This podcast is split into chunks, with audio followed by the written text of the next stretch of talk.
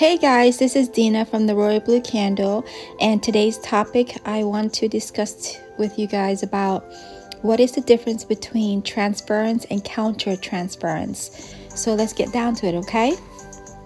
So, transference and counter transference are terms that originate in a psychoanalysis and are often used in the context of therapy or counseling.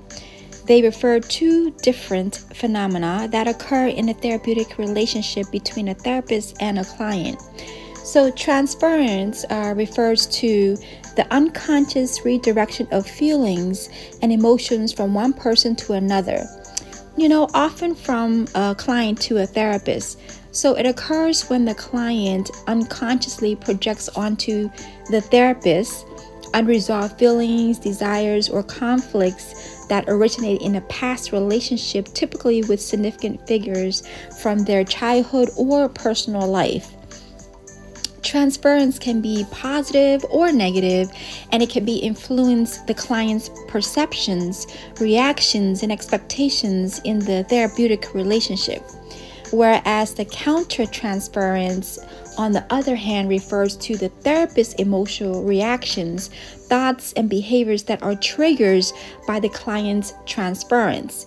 It involves the therapist's unconscious emotions, attitudes, and unresolved issues that may be projected onto the client. So the count, uh, the counter transference can affect the therapist's objectivity and ability to provide effective treatment. Therefore, therapists need to be aware of their counter transference reactions and manage them appropriately. So, um, transfers and counter transfers can present challenges in a therapeutic relationship. So, here are some tips on coping skills that therapists can utilize. So, therapists could cultivate self awareness and continually reflect on their own emotions, bias, and reactions. This helps them to recognize and manage the counter transference responses and seeking supervision or a consultation with more experienced colleague or mentor can provide therapists with guidance and support in managing in managing uh, transference and counter transference dynamic. And engaging in their own therapy can help therapists explore and gain insight into their own unresolved issues and which can reduce the impact of counter transference so the therapist should establish clear um, professional boundaries and maintain a professional demeanor to prevent the client's transference from affecting the therapeutic process.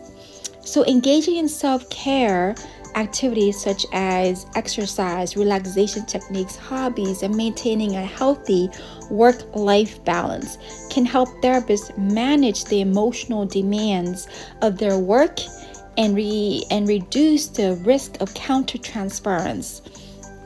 And then um, they need to participate in an ongoing professional development and training can enhance the therapist's knowledge and skills in understanding and managing uh, transference and counter transference.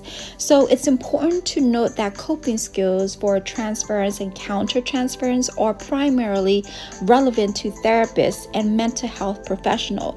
If you are a client seeking support, it is very important to communicate openly with your therapist and express any concerns that you may have or emotions that arise during therapy. So I hope this helps. If you if you're struggling with those areas, I suggest you seek, you know, professional help or talk to someone about it. So thank you so much for tuning in. I appreciate you guys. God bless and have a great night.